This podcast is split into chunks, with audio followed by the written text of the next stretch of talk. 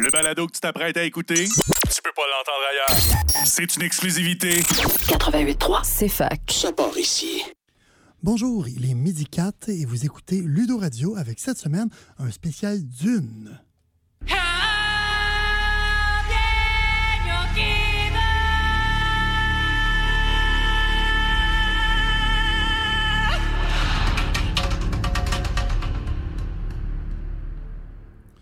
Donc, euh, bonjour, comme on disait tout à l'heure, c'est Ludo Radio, mais avec une twist spéciale cette semaine.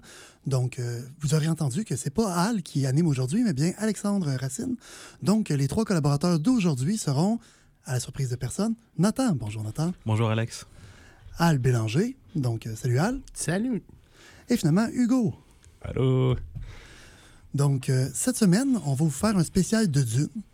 Mais c'est encore le même contexte d'émission, donc il y aura quand même une chronique de garage, puisqu'on est encore quatre amis en train de jaser de culture geek et populaire. On a changé la chaise parce que, ben, je suis un des geeks de Dune ici, puis euh, je voulais pas couper tout le monde tout le temps. Fait que j'ai demandé à Alexandre Racine cette semaine d'animer à ma place. Et c'est avec plaisir que j'ai décidé de prendre ce poste. Et je vais commencer par vous faire une mise en contexte parce que Dune, c'est quoi? Il y a des gens qui se demandent peut-être cette question-là, c'est quoi le rapport avec la culture geek? Bien, Dune, c'est d'abord une série de livres qui a été écrit euh, Alt, as-tu les années? 68? Merci. Euh, et qui est très, très populaire et qui a créé plusieurs jeux, plusieurs films, plusieurs, plusieurs toutes qui ont quand même eu un impact dans la culture geek. Donc, euh, Dune, c'est quoi? Eh bien, Dune, c'est un monde futuristique où les humains et les robots, et les intelligences artificielles surtout, ont eu comme un gros malentendu, grosse guerre all out. Puis l'humanité s'en est tirée éventuellement, mais dans le processus, ils ont perdu quelque chose de bien important qui était euh, ben, le transport. Parce que calculer les warps, les jumps à travers l'espace, c'est compliqué quand tu pas d'ordinateur super puissant. Heureusement, l'humanité était déjà rendue sur plusieurs planètes, dont une planète très, très désertique, très, très horrible, qui s'appelle Arrakis.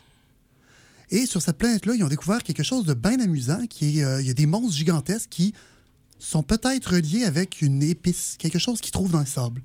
Et grâce à cette substance-là, les humains sont capables de choses pas réellement possibles, des pouvoirs magiques, prédire le futur et calculer les trajectoires de l'espace.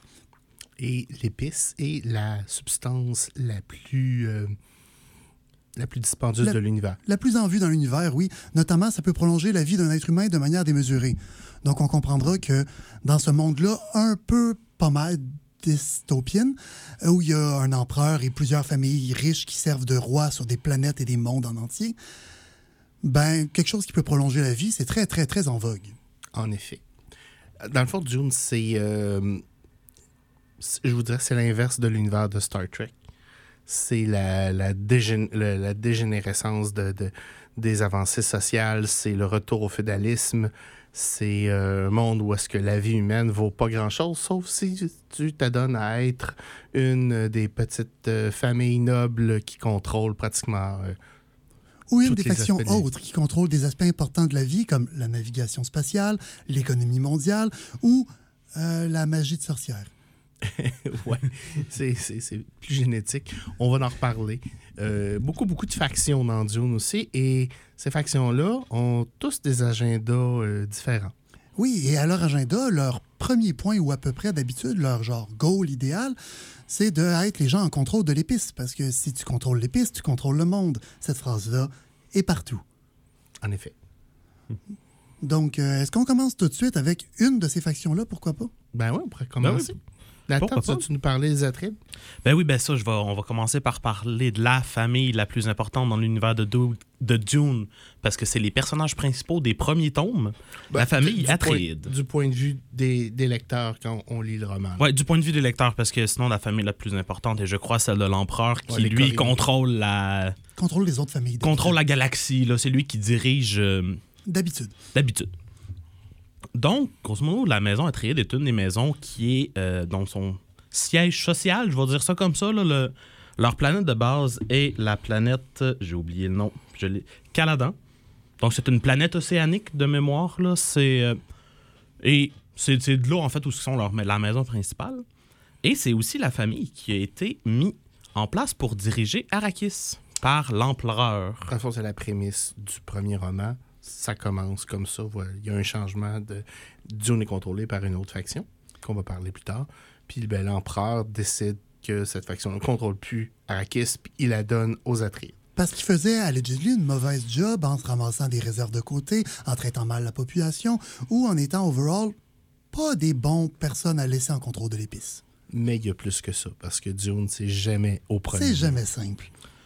Donc, la maison Atréide est ce qu'on pourrait avoir du point de vue des lecteurs, les gentils. C'est encore des, des, politiciens et des, euh, des rois, donc. Ça à prendre avec un grain de sable. Ça à prendre avec un grain de sable, mais c'est peut-être une des moins pires, je dirais, là, dans, le, dans l'univers. C'est ceux qui décident d'utiliser le moins de moyens au niveau de la répression, d'utiliser plus de moyens pour euh, faire un meilleur. Euh, euh, plus l'unanimité dans leur sujet. Donc, ils ont moins de ressources à passer à empêcher les assassinats, les, les rébellions, puis tout ça, puis plus mobiliser la population de leur côté. C'est littéralement un choix qu'ils font. Parce qu'ils peuvent décider d'être, excusez l'expression, mais être des salles, puis de tuer tout le monde, comme la faction qui contrôle Dune, les Harkonnen. Ouais, ça. C'est justement, je m'en avais justement parlé, la maison rivale de la maison Atreides, ce sont les Harkonnen, parce que justement, ils se sont fait voler le contrôle de Arrakis et ils veulent détruire la maison euh, Atreides pour reprendre le contrôle de Arrakis. Il y avait une rivalité avant aussi. Oui. Oui, il y a toujours pas mal une rivalité entre ces deux maisons-là, mais. C'est des maisons nobles à la cour. C'est sûr qu'il y a des rivalités un peu partout. Oui, c'est ça, tu peux pas. Euh, je vais parler en fait d'un des membres les plus importants de la famille Atreides, qui est Paul Atreides, le protagoniste du premier et deuxième tome, si je ne me trompe pas. Pas mal, oui. Euh, qui est supposé être l'élu euh, qui va arranger plusieurs choses selon les Bene Gesserit. Oui on va reparler des Bene Gesserit dans une autre. Euh, oui, dans un autre épisode. Donc, tu sais, c'est le fameux élu. Ça prend un personnage principal. Puis ce personnage principal-là, s'il n'est pas l'élu, c'est moins intéressant. C'est pas de la science-fiction. Alors, pour ceux qui connaissent euh, les Mary Stu, les, les Mary Sue et les Gary Stu, les Gary Stu de, de, de l'écriture, Paul, c'est un Gary Stu. Il a aucune faiblesse, il est bon dans tout, il est tout, capable de tout faire. il est aimé de tout le monde. Il est aimé de tout, ben, sauf ses sauf ennemis. les Arconnettes. Exactement. Ouais. non, ça. Donc, tu sais, c'est, on, on peut pas le tuer. La seule façon qu'il va mourir, c'est ben, de mort naturelle à la fin du deuxième tome pour que ses enfants puissent prendre la place dans le troisième. Spoiler! Ouais, ben, si vous avez pas lu le livre qui est sorti dans les années 80. Ouais, mais il y a un film qui sort dans trois semaines, Nathan. Il y a du monde qui n'ont pas vu la saga, qui la connaissent pas. Fais attention. hey, le film s'est déjà permis quelques libertés. On ne sait pas. Il pourrait se passer des choses différentes. sais, moi, j'avais pas lu les livres non plus. J'ai pas vu. J'ai vu juste le film qui est sorti dans les années 80 sur Dune. Là. Donc, tu sais. Oui, non, on s'entend que généralement, tu tues pas ton lead dans un film. Non, c'est ça. Donc. Et. Euh, ce gros, donc, au grosso modo, ils prennent le contrôle de la planète Arrakis qu'on a parlé un peu. Et. Euh, de l'épice, surtout, qui est le nerf de la guerre, c'est le point central de tous les livres. Alors, dans les traits de la famille euh, Atreides, c'est qu'ils ont tendance à se comporter de façon plus noble. Et dans Dune, il y a euh, une assemblée des nobles qui s'appelle le Landsrad, où ils sont extrêmement populaires. C'est en fait c'est euh, la ils sont sous, sous le contrôle de l'empereur dans le Landsrad puis comme c'est là qu'ils discutent Ben, le- des choix le et des Landsrad est comme un foil à l'empereur dans le setting. Donc, euh, si le Landsrad dit quelque chose, l'empereur peut s'opposer, mais euh, C'est un peu comme le Congrès américain. ah oui, exactement. Puis, ben, c'est ça. Puis, dans le fond, l'empereur, pourquoi il a donné euh, Dune aux Arrakis? Ben, c'est un plan pour les détruire, justement parce qu'ils sont trop populaires dans le Landsrad. Puis c'est une très petite maison euh, dans l'échelle de Dune.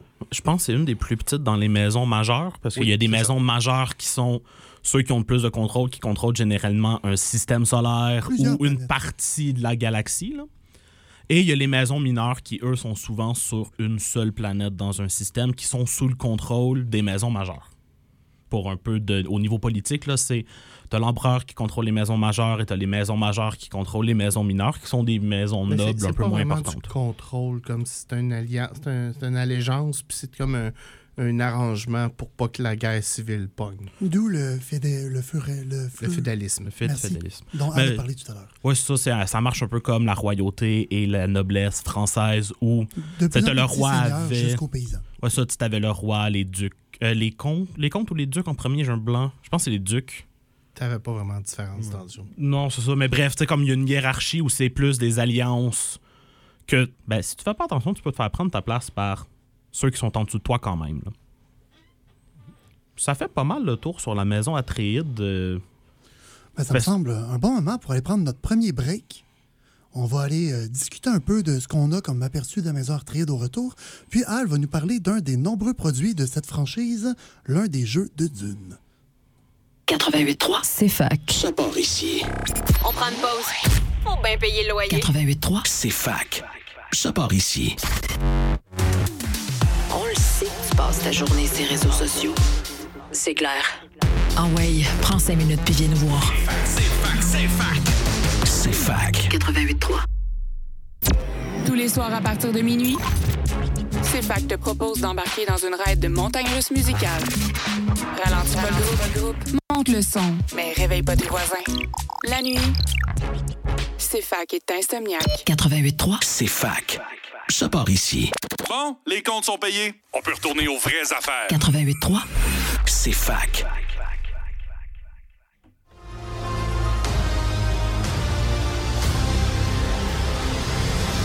Bonjour et re-bienvenue à CFAC 88.3. Aujourd'hui, l'émission spéciale de Dune à Ludo Radio.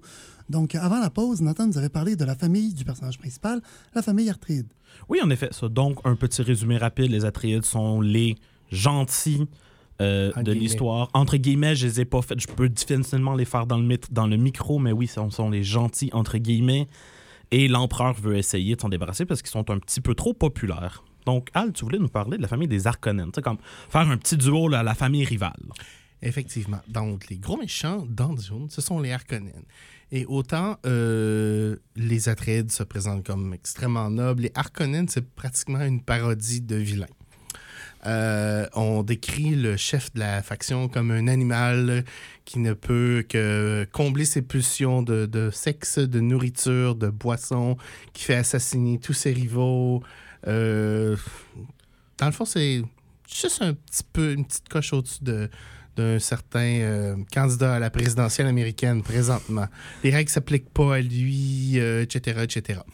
Donc, euh, dans le film de Denis Villeneuve, c'est euh, Callan qui fait euh, un rôle magistral.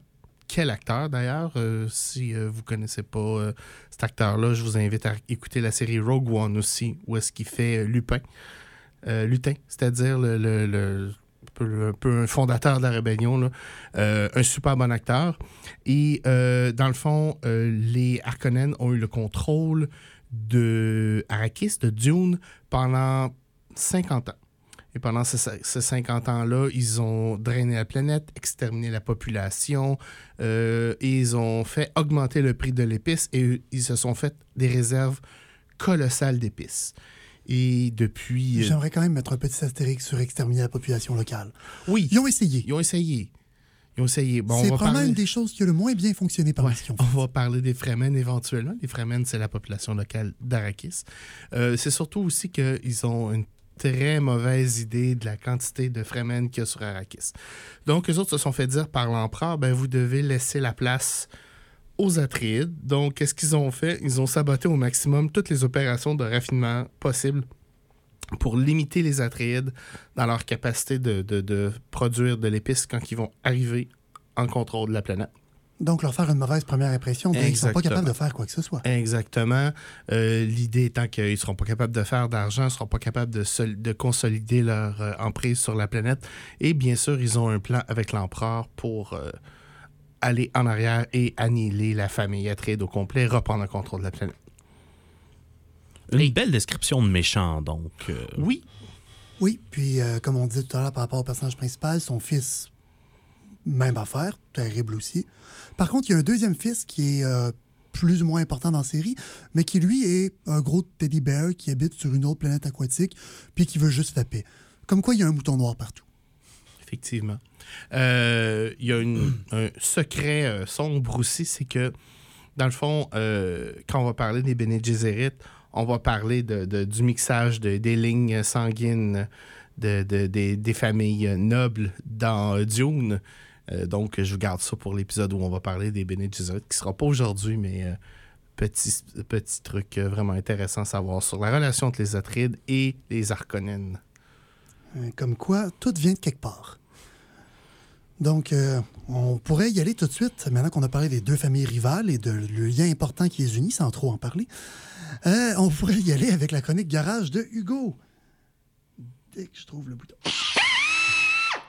Eh bien, euh, pour continuer un peu sur la lancée euh, sur euh, les jeux de politique, d'intrigue, de tenter de dépasser vos adversaires, de prédire leurs moindres mouvements, euh, on parle de la mécanique de programmation. La mécanique de programmation, à première vue, n'est pas très compliquée, mais dépendamment des jeux, ça peut facilement le devenir assez rapidement. Rassure-moi, on ne parlera pas d'ordinateur. Heureusement, pas d'ordinateur aujourd'hui, Ouf, parce que programmation-là, moi. mais c'est un peu les mêmes bases. Donc, le principe est que euh, vous devez programmer d'avance, donc euh, à- déposer, jouer des cartes, euh, placer certains tokens, face cachée généralement, d'avance devant vous pour indiquer les actions que vous allez effectuer plus tard dans la partie. Les actions, ça peut être euh, des, euh, des actions très simples comme quel mouvement vous allez faire, est-ce que vous allez tout droit, à gauche, à droite, Euh, ou encore est-ce que vous allez attaquer quelqu'un, tenter de vous enfuir de quelqu'un, Euh, ou enfin, euh, qui va être la mécanique qui va être plus utilisée dans les jeux de Dune, tenter de faire des prédictions sur ce que vos adversaires vont faire pour tenter de soit les en empêcher, soit de faire des points sur, sur ces prédictions-là. En général, euh, ça devient un jeu quand même de stratégie euh, intense parce que euh, c'est celui qui est le mieux en mesure de lire les adversaires et de prédire ce que les autres vont faire, qui vont être en mesure de, pour eux-mêmes, se créer les meilleures actions possibles. Si vous n'êtes pas en mesure de savoir ce que les autres vont faire, eh bien, généralement, il se peut que vous retrouviez que l'action que vous aviez prédite, la cinquième action plus loin, euh, finalement, c'est pas du tout dans le setup que vous pensiez que ça allait faire. Fait que vous êtes obligé de faire votre action, mais finalement, elle vous nuit plus qu'autre chose? Fait que dans le fond, ce qui est important de dire dans ça, c'est qu'il y a un lock-in. Je prédis A, B, C, D, puis c'est barré. Exactement. Whatever ce qui se passe par après, je suis pris avec ma prédiction. Un des beaux jeux qui, euh, s'appuie euh, beaucoup là-dessus, c'est Colt Express, qui est un jeu assez populaire de ce temps-ci, par exemple, dans lequel euh, vous avez à prédire entre 4 et 6 actions qui peuvent être se déplacer, tenter de voler tenter de voler des ressources, tenter d'attaquer un autre joueur, ou encore tenter de s'enfuir, ou encore de contrôler un shérif pour que le shérif aille attaquer les autres joueurs. Et ça peut faire en sorte que euh, ben, si un autre joueur vous envoie le shérif sur vous, eh bien, vous n'êtes plus à, du tout à l'endroit où vous aviez prévu être. Vous vous êtes déplacé à cause du shérif et toutes vos actions, toute votre programmation s'effondre et les actions ne fonctionnent plus du tout. Je connais un autre jeu comme ça, moi, qui est un petit peu plus vieux, qui s'appelle Space Alert. Où on est dans un vaisseau, puis on doit euh, euh, monter des boucliers, passer des cubes d'énergie, des trucs comme ça. Ça se joue en plus en coop. Mhm. Il faut préparer nos actions et euh, après ça, ben, on résout nos actions. C'est généralement hilarant à quel point les gens ont de la difficulté avec ce concept-là.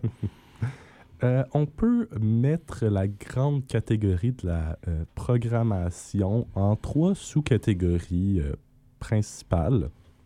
Les premiers, c'est la programmation de mouvement, dans lequel l'essentiel de votre programmation va se faire sur les mouvements et en général, vos actions, ce que vous allez faire durant votre tour, est à vous de décider suite à votre programmation. Euh, les jeux de programmation de mouvement populaires euh, sont Heat, Mechs and Minions, euh, Robo Rally et Wings of Wars. Vous avez aussi la programmation d'action, dans lequel non seulement vous programmez du mouvement, mais vous pouvez aussi, comme j'avais dit, programmer des attaques, des défenses, euh, monter des défenses, etc. Euh, et Colt Express, naturellement, y fait partie. Mais il y a aussi euh, Diplomacy, euh, Game of Thrones euh, ou encore Roots, dans lequel une des factions euh, fait de la programmation de mouvement. Une faction de base, les corbeaux. Euh, J'aimerais rajouter en fait un petit jeu de duel pour les gens qui apprécient le jeu à deux euh, qui s'appelle Kiri AI The Duel, qui est un jeu de duel de samouraï où chaque joueur va placer deux cartes en début de tour pour savoir est-ce que c'est une carte de mouvement pour avancer et attaquer ou se défendre et attaquer. Donc chaque joueur place sa carte en même temps et les révèle à tour et les en même temps chacune de leurs cartes. Mm, Très, ça semble être un excellent jeu. Je ne l'avais pas entendu parler. Tant mieux. Euh, et finalement, la troisième catégorie, euh, sous-catégorie, ce serait la programmation de paris, euh, ou en anglais Predictive Bid, euh, qui est que vous tentez de prédire soit combien de points vous allez faire ou combien de points vos adversaires vont faire lors du tour. Plusieurs jeux de cartes avec des jeux de levée, par exemple, qui ont ce. Plusieurs jeux de cartes. La mécanique de levée qui sera présentée dans quelques semaines, ici, elle donne beaucoup euh, dans la programmation de Paris. Euh, mais euh, un des jeux très populaires qui prend la programmation de Paris est naturellement Dune, pour faire un lien avec euh, notre euh, journée euh, spéciale Notre jeu de la semaine aussi. et notre jeu de la semaine qui est euh, la version de Dune de euh, 1978. 70, 78. je me trompe. 78. Donc, dix ans après les romans, le premier board game de Dune est sorti. Euh, On dit premier parce que au club, on en a quoi Cinq des jeux de Dune? On a. euh, Oui, Oui, quelque chose comme euh, ça. Pas très loin. Ça, Donc, ça a euh, été très populaire. Comme Un série, sujet là. quand même très prolifique. Oui, en effet. Donc, Donc, je pense que c'est. Euh, il m'en reste encore Ah, un petit peu. Euh, et donc, euh, comme je disais, euh, les paris programmés, il y a Dune, la version de 1978, euh, Cat in the Box et Downforce. Mais euh, j'avais une petite question pour vous, peut-être avant d'aller à la pause. Est-ce que, euh, question simple aujourd'hui, est-ce que vous aimez ce genre de jeu où vous devez programmer d'avance ou moins? Quels sont des inconvénients, des avantages que vous y voyez? Ben, je vais y aller pour commencer. Euh, comme Al a dit tout à l'heure, c'est souvent des jeux qui peuvent devenir euh, rapidement très chaotiques et très amusants. Surtout quand on programme plus qu'un tour à l'avance, où il y a des gens qui font quelque chose qui n'a juste plus de sens, qui sortent de la map ou qui euh, font des moves qui vont aller littéralement les tirer dans le pied. Donc, ça peut devenir vraiment très, très amusant. C'est des jeux qui demandent beaucoup de stratégie, puis selon le jeu, qui peuvent être vraiment, vraiment fun à jouer, mais d'autres qui sont juste une grosse pièce de fun avec du chaos pas contrôlable. Donc, il y a quand même un range intéressant sur cette mécanique-là. Je pense que ça dépend aussi des gens. euh, Il y a des gens programment. Tu dois du programmer. euh, les yeux vont venir, euh, vont se croiser. Là. Euh, moi, personnellement, j'adore aussi, euh, spécialement quand on a des ressources limitées sur la programmation, comme dans Space Alert, où là, c'est comme, ben là, je fais quoi? Il faut- que j'aille là, puis j'ai pas de carte pour aller là. Effectivement. Fait que c'est, là, faut s'entendre avec les autres joueurs. Dire, OK, ben là, je peux plus aller à gauche, mais je peux aller à droite en masse. Fait que je vais aller à droite, je vais m'occuper de droite. Toi, faut que tu viennes à gauche. Puis là, ben, il faut que les, les, les- faut pas que les efflux, se- les flux se croisent, comme on dit dans Ghostbusters. Fait que, Hmm. mais moi, je dirais, euh, ces jeux-là, faut pas prendre trop à cœur de gagner. C'est effectivement un bon point. Euh, je sais pas si tu avais quelque chose à ajouter là-dessus, Nathan. Non, mais ça, ça ressemble à vous. Là, pour avoir le seul que j'ai vraiment joué, c'est Heat. Puis juste le l'idée de savoir, bon, OK, qu'est-ce que lui va jouer? Est-ce qu'il va passer premier? Est-ce qu'il va rester dernier? Qu'est-ce qui va se passer? Ça, rajoute juste un peu de plaisir et de... Tu sais pas qui, qui va gagner à la fin, là. C'est... C'est pas du hasard, mais... euh, Des fois, ça se peut là, que le hasard euh, revienne prendre le premier par en arrière. Là. Je suis bien d'accord. Donc, euh, programmation de mouvement, si vous aimez bien ça, ça vous permet d'avoir un peu de fun sans, sans stress. Ça approfondit tellement, à mon avis, les stratégies que parfois ça devient juste trop complexe à prédire et tu fais juste prendre la chance que ça fonctionne et ça peut se revirer contre toi. là. Donc, euh, merci Hugo pour cette chronique-là. On va y aller avec euh, les sports, puis on vous revient dans quelques petites minutes. Les actualités sportives. D'abord au tennis, le Canadien Miloš Raonic passe en quart de finale au tournoi de Rotterdam. Il a éliminé la sixième tête de série, le Kazakh Alexander Bublik, en deux manches de 6-4. Par contre, le Canadien Denis Chapovalov a été éliminé au premier tour de ce même tournoi. Chapovalov, issu des qualifications, s'est incliné devant le Français Gaël Monfils, détenteur d'un laissez-passer 7-6 et 7-6. Plus tard, le Québécois Félix Auger-Aliassime va affronter le Russe Andrei Rublev. Chez les femmes au tournoi de Doha au Qatar, la Québécoise Leila Fernandez passe aussi en quart de finale. Elle a remporté son match contre la Chinoise et cinquième tête de série Zhen Qinwen, 7-5 et 7-6. Au hockey, les Canadiens de Montréal, victorieux hier contre les Ducks d'Anaheim, visiteront les Rangers de New York demain soir. L'entraîneur Martin Saint-Louis est heureux de voir comment se comporte son premier trio. Ils, se lisent, bien l'espace euh, entre eux autres, mais aussi l'espace que l'adversaire leur donne. C'est. euh, c'est comme je dis tout le temps, le- la game a des règlements. Je parle pas de offside puis de punition puis tout, mais ils comprennent les règlements de la game beaucoup de plus en plus puis euh, ça, ça se voit sur la glace. Plongeons maintenant. Les Canadiennes Molly Carson et Jessica McCauley ont récolté des médailles d'argent et de bronze aujourd'hui en finale de l'épreuve de plongeon de haut vol des mondiaux aquatiques de 2024, toujours à Doha, respectivement première et troisième à l'issue des préliminaires de mardi et des demi-finales tenues plus tôt ce matin. Elles ont assuré leur place sur le podium avec leur performance à leur dernier saut. C'est l'Australienne Rhiannon Ifland qui a remporté l'or. Course à pied, la Kenyane Sarah Chepchirchir, victorieuse du marathon de Tokyo en 2017, a été suspendue pour huit ans après une deuxième violation des règles antidopage due à un contrôle positif à la testostérone. L'athlète de 39 ans a été contrôlée cette fois-ci après le marathon de Chonburi en Thaïlande qu'elle avait achevé en novembre 2023 à la deuxième place avec 2h35 minutes 43 secondes. Testé positif à nouveau, la suspension était inévitable. Et de retour chez nous, l'organisation de la traversée internationale du lac Saint-Jean demande le soutien de la population locale afin d'assurer la pérennité de l'événement. Cet appel a été lancé par la présidente du conseil d'administration, Jessica Tremblay, en marge de l'Assemblée nationale annuelle qui s'est tenue hier soir.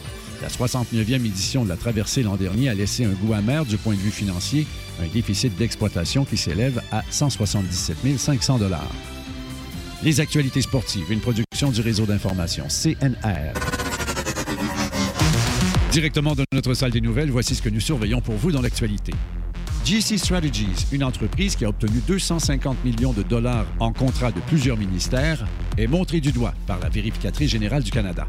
Stéphane Gagné, qui avait tué et blessé deux gardiens de prison à la demande de Maurice Boucher, a retrouvé sa liberté. Les élus fédéraux entendent convoquer à Ottawa les hauts dirigeants de Bell Canada. À Montréal, première grève dans l'histoire de l'Université McGill. Du côté de Québec, mais à l'Université Laval cette fois, les membres du syndicat des chargés de cours sont en grève aujourd'hui et demain. Aux États-Unis, les républicains à la Chambre américaine des représentants ont inculpé hier Alexandro Mayorkas, le secrétaire du président Joe Biden. À l'international, la Cour d'appel de Paris a condamné Nicolas Sarkozy à un an d'emprisonnement. D'autres nouvelles dans une trentaine de minutes. Avec 10 000 chansons dans notre système, je pense qu'on est capable de te sortir les meilleurs classiques. Voici un classique. C'est Fac 88.3.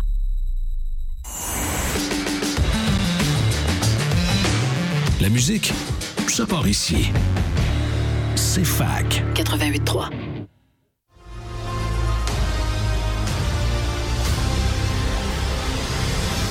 Bonjour et re-bienvenue à votre classique de CFAC, c'est-à-dire Ludo Radio. Donc, euh, cette semaine, à Ludo Radio, on va vous présenter un, un des nombreux jeux de Dune, puisque c'est la thématique d'aujourd'hui. Donc, euh, sans plus attendre, le jeu de Dune.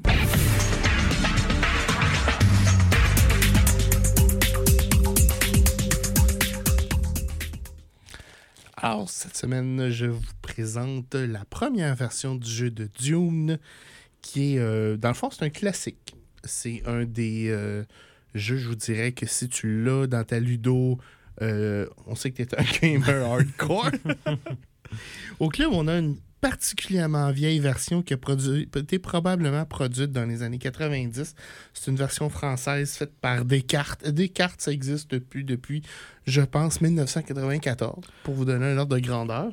C'était avant ma naissance? Oui. C'est pas Et pire, oui, quelque c'est chose qui un- arrête d'exister avant que nous, on commence. c'est un vieux, vieux jeu. Les cartes sont usées, sont jaunies, c'est fou. Euh, mais il y a un reskin de ce jeu-là qui a été produit en 2018 par Gale Force 9. Euh, qui est relativement beau et qui est beaucoup plus streamline dans sa production, dans ses éditions, ces trucs-là. Euh, mais essentiellement, je peux substituer les deux jeux. Je parle essentiellement de la même chose. Il y a des petites différences dans la version plus ancienne où il y a des règles de duel puis des trucs comme ça, mais que personne n'utilise pratiquement parce que ça complique encore plus la patente. Mais essentiellement, c'est un jeu de, euh, de stratégie puis de tactique euh, qui se passe sur la planète Arrakis, la planète Dune. Vous avez six factions et le but, c'est de, ben, du moins le jeu de base, et ça joue à six. Et le but, c'est d'occuper euh, la- assez de vide dans la planète pour avoir le contrôle de la planète à la fin d'un round. Donc jusque-là, c'est pas si pire. Jeu de stratégie standard, là. C'est. Plus que t'en contrôles, mieux c'est. Fait que, dans le fond, trouvez-vous cinq amis, réservez-vous une journée. Au moins six heures. Au moins 6 heures. Au moins six heures. Euh, ceci étant dit, ça peut se régler pas mal plus vite. Ça, c'est déjà réglé pas mal plus vite à ma table. Euh, mais euh, ça dépend vraiment. Alors, tantôt, on a parlé de deux factions que vous allez reconnaître, les Harkonnen et les Atreides. C'est deux des factions qu'on peut prendre dans le jeu. Euh, on a aussi la Guilde, on a les Bene Gesserit, on a l'Imperium et on a, euh, si je ne me trompe pas, les Fremen. C'est ça. Quand même assez important sur Arrakis au moins. Oui, exactement. Et c'est un jeu symétrique, bien sûr. Chaque faction a son pouvoir. Donc, les Fremen, leur, euh, ils ont du manpower. Dans le fond, c'est un- une faction qui est limitée en termes de troupes, ce qu'ils peuvent produire, mais ils en produisent tout le temps. Fait que tu peux. euh, Puis, ben, dans ce jeu-là, c'est important, c'est que si t'as pas de spice puis t'as pas de troupes, t'es mort. Donc, tu peux mourir dans ce, dans ce jeu. Ben, tu peux juste plus rien faire. Ah, hmm, ok, ouais. On prend les Donc, Fremen, on prend les Fremen comme les Zorgs dans StarCraft. Tu produis beaucoup d'units, puis t'essaies d'overrun. t'es pas capable de produire beaucoup de- d'unités. Euh, les, les unités dans ce jeu-là ont toutes la même force. OK. Mais, dans le fond, tu as un supply limité mais infini. Fait que la champlure ouvre pas aussi vite que les autres, mais l'eau va continuer de couler. OK. Pour toutes Une les autres. image un peu ironique quand on parle des Freemen. oui, on parle du désert, effectivement. Euh, toutes les autres factions vont payer pour leurs troupes. Sauf, euh, non, non, sauf l'empereur. L'empereur se fait payer pour les troupes des autres. Ah, naturellement, quand même. Fait que l'empereur commence pas sur la carte, puis un petit peu d'argent. Euh, non, non, ça c'est une erreur, excusez-moi. L'empereur se fait payer pour les, le market. Euh, je vais revenir au market tantôt. Euh, bon, fait qu'on a, c'est ça, les Fremen, manpower absolu. On a les Bene Gesserit. Les Bene Gesserit, dans le fond, c'est pas une grosse action militaire, mais ils peuvent occuper la carte. Mais les autres, ils gagnent en prédisant c'est qui le gagnant. Oh, ils peuvent Fait que si je prédis que c'est les Fremen qui vont prendre la planète, puis les Fremen prennent la planète, c'est pas les Fremen qui gagnent, c'est Bene Gesserit qui gagne. fait que t'as pas beaucoup de troupes, t'as pas beaucoup d'argent, fait que tu t'assures de pousser les leviers, peser sur les pitons aux bons endroits. Mais est-ce que les prédictions des Bene Gesserit sont publiques? Ils sont écrites, sont pas publiques. Au moins. Parce que sinon, ça vient de détruire la game de Oui, quelqu'un. effectivement. Non, ça, c'est le genre de truc qu'il faut faire attention. On a les Harkonnen. Alors, les Harkonnen, ils ont, on en a parlé, c'est les gros méchants, ils ont le pouvoir de la trahison. Une des mécaniques du jeu, c'est qu'au début de la partie, tout le monde se fait distribuer des cartes et c'est des traîtres qui sont dans d'autres maisons. Donc, si jamais vous avez une bataille et que ce traître-là est contre vous, vous présentez la carte du traître et vous gagnez automatiquement la bataille sans perte. Ce qui est dévastateur à ce jeu-là. Euh, c'est déjà euh, ouch de se faire faire ça. Les Harkonnen peuvent renouveler leur pool de traîtres. Ils Toutes peuvent les- créer des nouveaux traîtres. Dans le fond, toutes les autres maisons, ils ont un nombre de traîtres au début. Ils savent c'est qui, c'est- fixe. Les Harkonnen, bah, ils renouvellent le pool. Là, euh. Donc, euh, tout le monde, euh, quand on attaque les Harkonnen, on a la chi- ou on se fait attaquer par les Harkonnen, on a la chienne. Quel leader je vais mettre? Là, on a tendance à mettre des petits leaders push comme ça. Parce que, c'est sûr que si. Puis tu sais pas c'est qui le traître, là. Hmm. Ça, ça va pas avec le canon. Fait que le, le traître, ça pourrait être Leto Atreides, là, le duc lui-même, le chef de la faction. Mais, ah, ben, c'est- c'est fait que je vais- c'est le meilleur leader. Ah, je vais prendre Leto. T'es- Ok, ouais, bon, c'est c'est un traître. Surprise! On a ensuite euh, la guilde. La guilde, c'est merveilleux. Ça, c'est eux autres, c'est les consommateurs d'épices. C'est eux autres qui transportent les troupes. Et quand tu veux transporter des troupes, c'est eux que tu payes. Hmm. Fait qu'au début, la guilde, ils sont pas sa map, ils ont pas d'argent, mais à mesure que tout le monde se tape sur la gueule, la guilde ramasse du space, ramasse du space. Puis à un moment donné, ben là, ils sont tannés, fait qu'ils achètent euh, toutes les troupes qu'ils peuvent, ils les drop dans une ville, puis ça, c'est chez nous. Ça, c'est une autre des factions. Euh, finalement, il y a l'Imperium. L'Imperi- Ouais, c'est ça, l'Imperium, j'en ai parlé. Eux, ils- dans le fond, ils font de l'argent à mesure qu'il y a des, euh, des trucs qui sont vendus. Puis je pense que ça fait le tour des. des... Il manque Ah, les T'as pas parlé des Atreides, oui. Les Atreides. Les Atreides, ils ont pas. Ils ont le pouvoir de la prédiction. Hmm.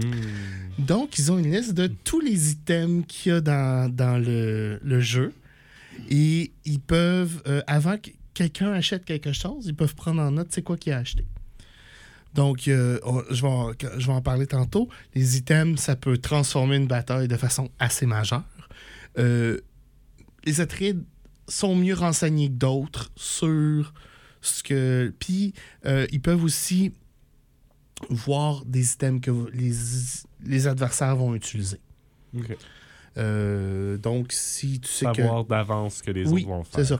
Fait que si tu as un adversaire qui a un gomme jabber, par exemple, qui est le- le- le- une aiguille empoisonnée, tu pourrais euh, décider, si tu l'as dans ton, dans ton truc, d'avoir de l'antipoison. Hmm. Euh, fait que c'est le pouvoir des Atrides, dans le fond. Quand même assez fort dans un jeu de programmation prédictif. Ceci étant dit, c'est un. C'est un, c'est- un pouvoir direct, c'est un pouvoir. Puis ben, les Atrides, ils ont une grosse faiblesse ici. Si jamais ils sont battés de la map, euh, ils vont avoir beaucoup de difficultés à revenir. Hmm. Donc, comment le jeu se passe Euh, Ça se passe en phases. Et la première phase, c'est souvent ce qu'on appelle la charité de Chaume. Donc, les factions vont recevoir de l'argent du. euh, de, de- S'ils ont rien, rien, ils ont pas de troupes, ils ont rien, ben ils vont recevoir de l'argent. Oh, après ça, il y a un- une phase d'achat où on va faire le tour du market. Le market, c'est quoi? C'est des cartes spéciales, c'est des armes, c'est des, des systèmes de protection, c'est des, des, des choses qui vont changer le- le- la victoire. Ensuite, il y a la phase de shipping où là, dans le fond, euh, on va bouger les troupes sur la carte. Si les troupes sont déjà sur la carte, ils peuvent bouger de deux régions. S'ils sont pas sur la carte et qu'ils ont été achetés, euh, on, ben là, on les amène où est-ce qu'on veut sur la carte. Tu les airdrops à quelque part. Oui, exactement. C'est la, la guilde qui fait ça. Ils sont super contents. Puis ben, tu payes la guilde. Mhm. Fait que la guilde, dans le fond, c'est à leur Ça les renforce un peu plus. C'est ça. Ensuite, euh, il y a une phase euh, de, de- de combat où est-ce qu'on va, tout- toutes les zones qui sont contestées, on va résoudre le combat. Le combat, on va en reparler euh, au retour de la pause tantôt parce que c'est quand même assez long et compliqué, mais c'est essentiellement euh, une prédiction.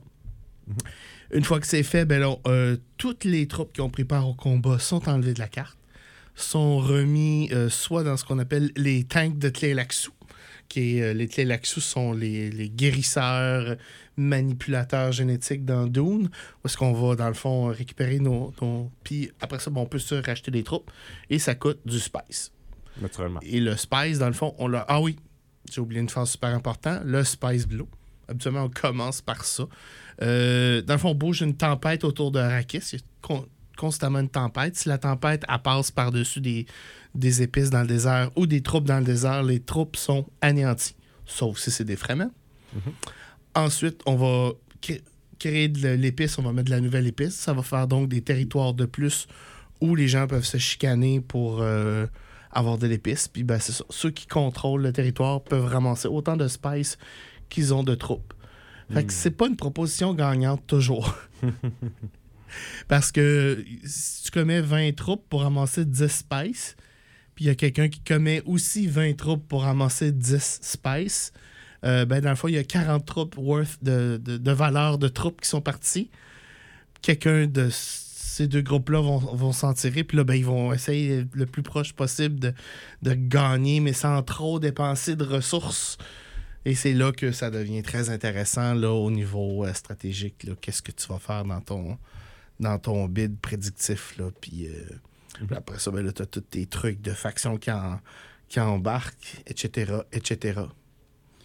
Donc, un jeu quand même complexe. On comprend mieux maintenant le 6 heures. Oui. Et le 3.99 de Crunch. Ça semble mérité. C'est absolument mérité.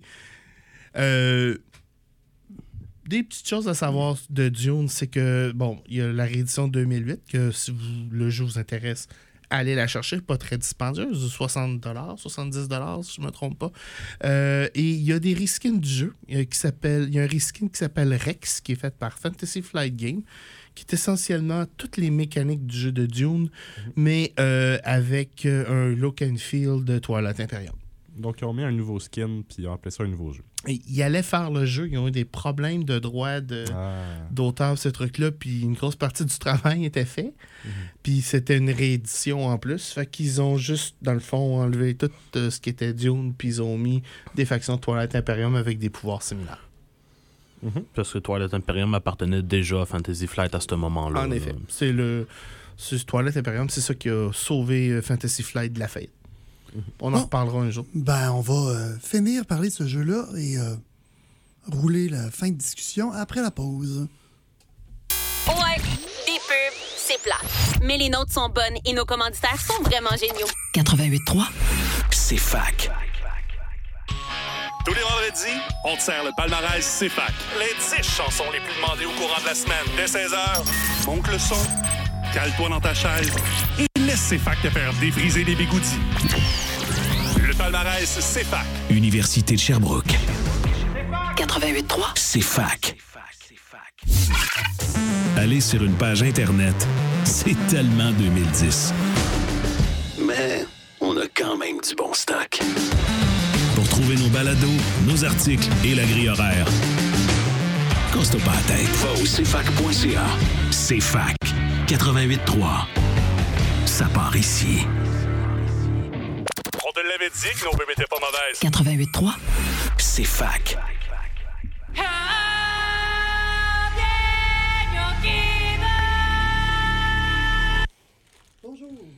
Et re-bienvenue à CFAC 88.3 sur la fin de notre épisode spécial sur Dune. Le premier épisode spécial sur Dune, en fait. On n'a Oui. pas passé toutes les factions ou les jeux aujourd'hui. Effectivement, on a énormément de jeux de duo au club. Et énormément de factions à parler. Aujourd'hui, on a parlé des Atreides et de leurs rivaux, les Harkonnen. On a parlé du contexte de Dune et on a parlé du jeu de Dune de 1979. Et si vous avez bien écouté la présentation euh, de Dune, bien, vous avez une petite indice sur quelles factions vont être présentées dans les semaines suivantes. Euh, mais il y en a plus que ça encore. Parce qu'on on se limite pas seulement au jeu. Et oui, dans le reskin de 2018, il y a maintenant trois expansions. Euh, la première ajoute la faction Chone puis la faction Richesse. Les richesses, dans le fond, c'était ceux qui avaient Dune avant les Harkonnen. Ils sont très riches, sont super bons pour euh, exploiter euh, Dune. Euh, c'est l'espèce de, de, de- monopole transsidéral qui s'occupe euh, de la, des échanges commerciaux. Donc, ils ont une grosse main aussi là, dans le dans la production d'épices. Il y a une autre expansion où il y a les clés Laxou et je me rappelle plus du nom de l'autre faction. Les clés Laxou, dans le fond, c'est ceux qui ramènent les soldats à la vie. Donc, dans le fond, quand tu veux guérir tes soldats, à place de payer la, la guilde, tu payes les clés Laxou. Euh, Il y, en a une- il y en a une qui a des cyborgs aussi. euh, qui sont. euh, Puis la dernière expansion, je, malheureusement, je l'ai pas. je l'ai pas regardé, je l'ai pas chez moi parce que j'ai les deux autres. J'ai le Dune 2008 puis ces deux expansions. Donc, grosse mécanique importante dans Dune, c'est les combats. Comment ça marche? Les combats, on va faire un exemple. Hugo, t'es les Atreides. Je suis les Atreides. Qu'est-ce que je dois faire pour tenter de prendre le contrôle d'une région? C'est bon. Tu décides que tu veux attaquer la région Cielago Est. Pour les gens ici qui ne seraient pas en studio avec nous, on a une carte qui est provenue avec le jeu et on en a fait une plus grande version au club qui décrit la planète Arrakis et ses différentes régions. Donc, euh, quand Al sort des noms comme ça, ça vient pas directement de son knowledge des livres, bien que je pense certain qu'il pourra en sortir quelques-uns. Ça vient de la carte qu'il a devant lui. Donc, dans Cielago Est, on a- il y a 8 épices. Toi, tu as 12 épices dans tes mains. Euh, Puis tu joues avant moi. Tu décides que tu veux occuper Cielago Est. Donc, euh, tu vas décider de payer, euh, d'envoyer, mettons, euh, 10 troupes. Fait que tu vas prendre 10 de tes épices, tu vas les donner à la guilde. Ça va donner 10 troupes. Puis, rendu à la phase shipping, tu vas pouvoir mettre tes troupes là. Mais moi, j'ai aussi, je suis un méchant à reconnaître, et j'ai des visées sur Cielago Est. Et j'ai décidé d'envoyer 7 troupes. Donc, j'en ai une de moins que toi. Euh, donc, quand on va résoudre, toi, tu vas mettre 8 troupes à Cielago Est, moi, je vais mettre 7 troupes à Cielago Est, et on va résoudre le combat. Parce que naturellement, si on est les deux à la même place, il y a un combat. Exactement. À moins qu'on soit alliés. OK. Mais les Harkonnen et les Atreides partageront pas. Ça peut. Dans le jeu, Oui. on peut. Non, bon, on va rester lore Il y a même une phase dans le jeu où on peut créer et dissoudre des alliances. OK. Euh, donc, on a mis nos troupes. Toi, t'en as sept. Moi, j'en ai huit. On va chacun prendre notre roue de combat. Puis là, on va décider, dans le fond, de comment on va programmer notre attaque. Fait que la première chose qu'on choisit, c'est un chiffre de 1 à le nombre de troupes maximum qu'on a. Euh, ceci étant dit, si on commet toutes les troupes, mais à la fin du combat, on va perdre toutes les troupes qu'on a commises. Donc, euh, ben, il restera plus personne pour occuper la région. C'est un petit peu contre-productif. Oui, t'as gagné, mais euh, il n'y a plus personne. On appelle ça une victoire pyrrhique. de l'empereur Pyrrhus je- romain, je pense. Euh, donc, tu as envoyé 8 troupes, t'as- tu décides que tu vas en commettre 5 pour en garder 3 pour ramasser un petit peu d'épices qui vont être là, puis occuper la région. Fait que tu prends ta route, tu mets 3. Moi, je suis les Harkonnen, j'ai envoyé 7 troupes. Je sais que tu vas en commettre beaucoup, mais que tu vas vouloir garder tout. Je sais pas que tu as mis 5. 5. Fait que je dis, ah, j'ai probablement un moins bon leader que lui. Euh, je vais y aller, puis je vais en commettre 6 au combat. Puis je vais essayer de mettre un, un leader pas si pire pour compenser pour son leader. Parce que les attraits, disons, les meilleurs leaders parce que c'est les héros du livre. Naturellement. Donc, fait que ça, on a choisi nos chiffres sur nos roues. On ne le sait pas ni un ni l'autre. Et là, on va mettre un leader. Toi, tu décides que tu mets Duncan Idaho, qui a 4. Moi, je décide que je mets euh, Raban, qui a 3. Donc, je vais rajouter 4 de puissance à mes 5 troupes commises. Exactement. Tu as un 9 de combat power. Moi, j'ai, j'en ai commis 6, puis j'ai mis Raban. J'ai 9 de combat power. Donc, à moins qu'un de vous deux ait le trait de Duncan ou de Rabas. Pas tout à fait encore. Ah, il reste des étapes. On va ensuite choisir une arme puis un truc défensif. Et euh, c'est là que ça, commence à facile. vraiment jouer. Donc, exemple, toi, tu décides que tu vas prendre le gomme Jabbar et que tu vas te mettre un bouclier. Le bouclier va te protéger contre les projectiles, le gomme Jabbar va essayer de m'empoisonner. Et moi, je décide que je vais prendre aussi le gomme Jabbar et que je vais me mettre un antipoison. Là, on est locked. Et là, toi, en tant qu'Atréide, tu as le droit d'avoir une information. Et là, tu vas me dire, c'est quoi ton, ta défense? Fait que là, je te dis, c'est de l'antipoison. Et là, si tu as une carte pour changer ta carte de poison pour Un mettre gomme. un projectile, tu peux le faire. Ah. Tu peux aussi me demander c'est quoi mon arme? Puis là, je te dis, ah, moi j'ai le, Comme comme Jabbar. Donc, Alors toi, tu vas changer ton bouclier pour un poison. Mhm. Fait que là, c'est comme ça que tu vas pouvoir sauver ton, ton leader. Ceci étant dit, t'as pas de carte anti-poison et j'ai un gomme Jabbar, tu sais que tu vas perdre ton gars. Hmm. On résout. Et là, on commence par résoudre les effets des armes. Donc, si toi, tu es capable de me tuer, j'enlève Raban, j'enlève mon 3. Puis si moi, je suis capable de tuer, t'enlèves Duncan, t'enlèves ton 4. Est-ce qu'il y a une phase de résolution? Supposons qu'il a gardé son bouclier, mais qu'il a pris un gun. Tu l'empoisonnes, mais il te tire. C'est simultané. Donc, les deux leaders vont mourir. Les deux leaders vont mourir. Et on va se rabattre sur les chiffres qu'on a mis sur les roues. Hmm. Et là, les Harkonnen gagneraient. Parce que les Arconen avaient 6 et moi, j'avais juste 5 troupes. C'est de ça. Mais mettons que tu fais le Nihilic aujourd'hui et que moi, j'ai décidé que j'utilisais un bouclier pour me protéger. Et toi, ça donne que tu as le Lasgun. Le Lasgun, c'est une espèce de laser euh, qui est plus ou moins bien vu dans Dio, euh, mais qui a une réaction particulièrement violente quand il rencontre un bouclier. Qu'est-ce que ça fait? Boum. Ah. Littéralement. C'est comme, OK, ben tout le monde est mort. On enlève l'épice, on enlève toute la surface. euh, Puis c'est, cette région-là, ben, il vient d'avoir une explosion nucléaire. Oh, wow. Alors, c'est juste un exemple parmi tant d'autres de tout ce qui peut se passer. Mais on va retourner à notre scénario principal. Tu viens pour euh, résoudre tout. Puis là, ben, tu me montres Duncan Idaho. Puis moi, je te montre Raban. Puis là, tu dis Ah, ben, vas-y, je tue, je tue ton personnage, je gagne. gna, gna. OK, minute. Moi, je suis un méchant Harkonnen. Je sors la carte Duncan Idaho. Tu j'ai toutes perdu. tes troupes, tous tes objets. ton leader est mort. Ben, ton leader était un traître. Était un que, traître. euh, on le veut plus. Puis là, à ce moment-là, les troupes que j'ai commis, je les garde Oh, parce qu'il n'y a pas eu de combat. parce qu'il n'y a pas eu de combat. Mais est-ce que ton leader est mort quand même? Le leader de l'adversaire est mort, oui. Non, mais le tien, supposons qu'il avait été empoisonné. Non, Non, ok. parce qu'il n'a même pas la chance d'utiliser ses armes. C'est vraiment violent, les.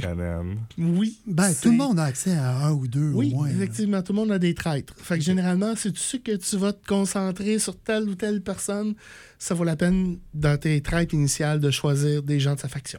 Mhm. Puis pas nécessairement les meilleurs, parce que tout le monde vit dans la peur que ses meilleurs leaders vont être des traîtres. Fait qu'on a tendance à envoyer genre euh, le docteur Yue, puis euh, ces, ces petits personnages-là pas trop importants, comme leader. Puis là, ben, un joueur d'expérience va savoir exploiter ça. Fait que c'est le combat dans Dune et, et dans, dans le fond, Rex, qui est essentiellement la même école. Saveurs différentes, là, mais même principe. là. Fait que c'est un beau jeu de combat, de guerre, d'affrontement. Ça... Je trouve que ça ressemble un peu à Risk, mais en version pas mal plus compliquée. Puis pas Avec de dés. beaucoup de prédictions. Ouais. Pas de dés. C'est vraiment. Ton adversaire, c'est toi, puis ton, ton adversaire, puis Mm. la chance. Et on sait l'amour que t'as pour rouler des dés pour résoudre quelque chose. En effet. Euh, oui, fait que moi, c'est un jeu qui a particulièrement d'appel là, pour moi. J'essaie de jouer une fois par année. Cette année, ça donne pas à date, mais l'année passée, j'ai joué euh, pendant l'été. On va se donner Euh, une chance, c'était en février. Oui, ben, c'est ça. Mais euh, L'année vient de commencer. ben, j'ai déjà- déjà. le temps encore. là. Je viens déjà de skipper sur une game de Toilette Imperium en fin de semaine. Mhm. Euh, Il y en aura d'autres. Ah, j'ai mais pas j'ai du Frosthaven. C'est comme, je joue-tu à mon quatrième jeu préféré ou mon jeu préféré? Fait que c'était c'était- c'était ça. C'était Ouais, ça mon le- choix. le choix n'était pas trop trop difficile, donc. En effet. Fait que c'est ça, euh, Dune cette semaine. La semaine prochaine, euh, on va parler de, des expansions de Dune Imperium. On vous a déjà parlé de Dune Imperium. On va revenir rapidement sur Dune Imperium. Et la semaine subséquente, on va parler de la version légère de Dune, qui s'appelle Dune, un jeu de conquête et diplomatie, où est-ce qu'il y a beaucoup moins de phases, beaucoup moins de factions, et se joue beaucoup plus rapidement.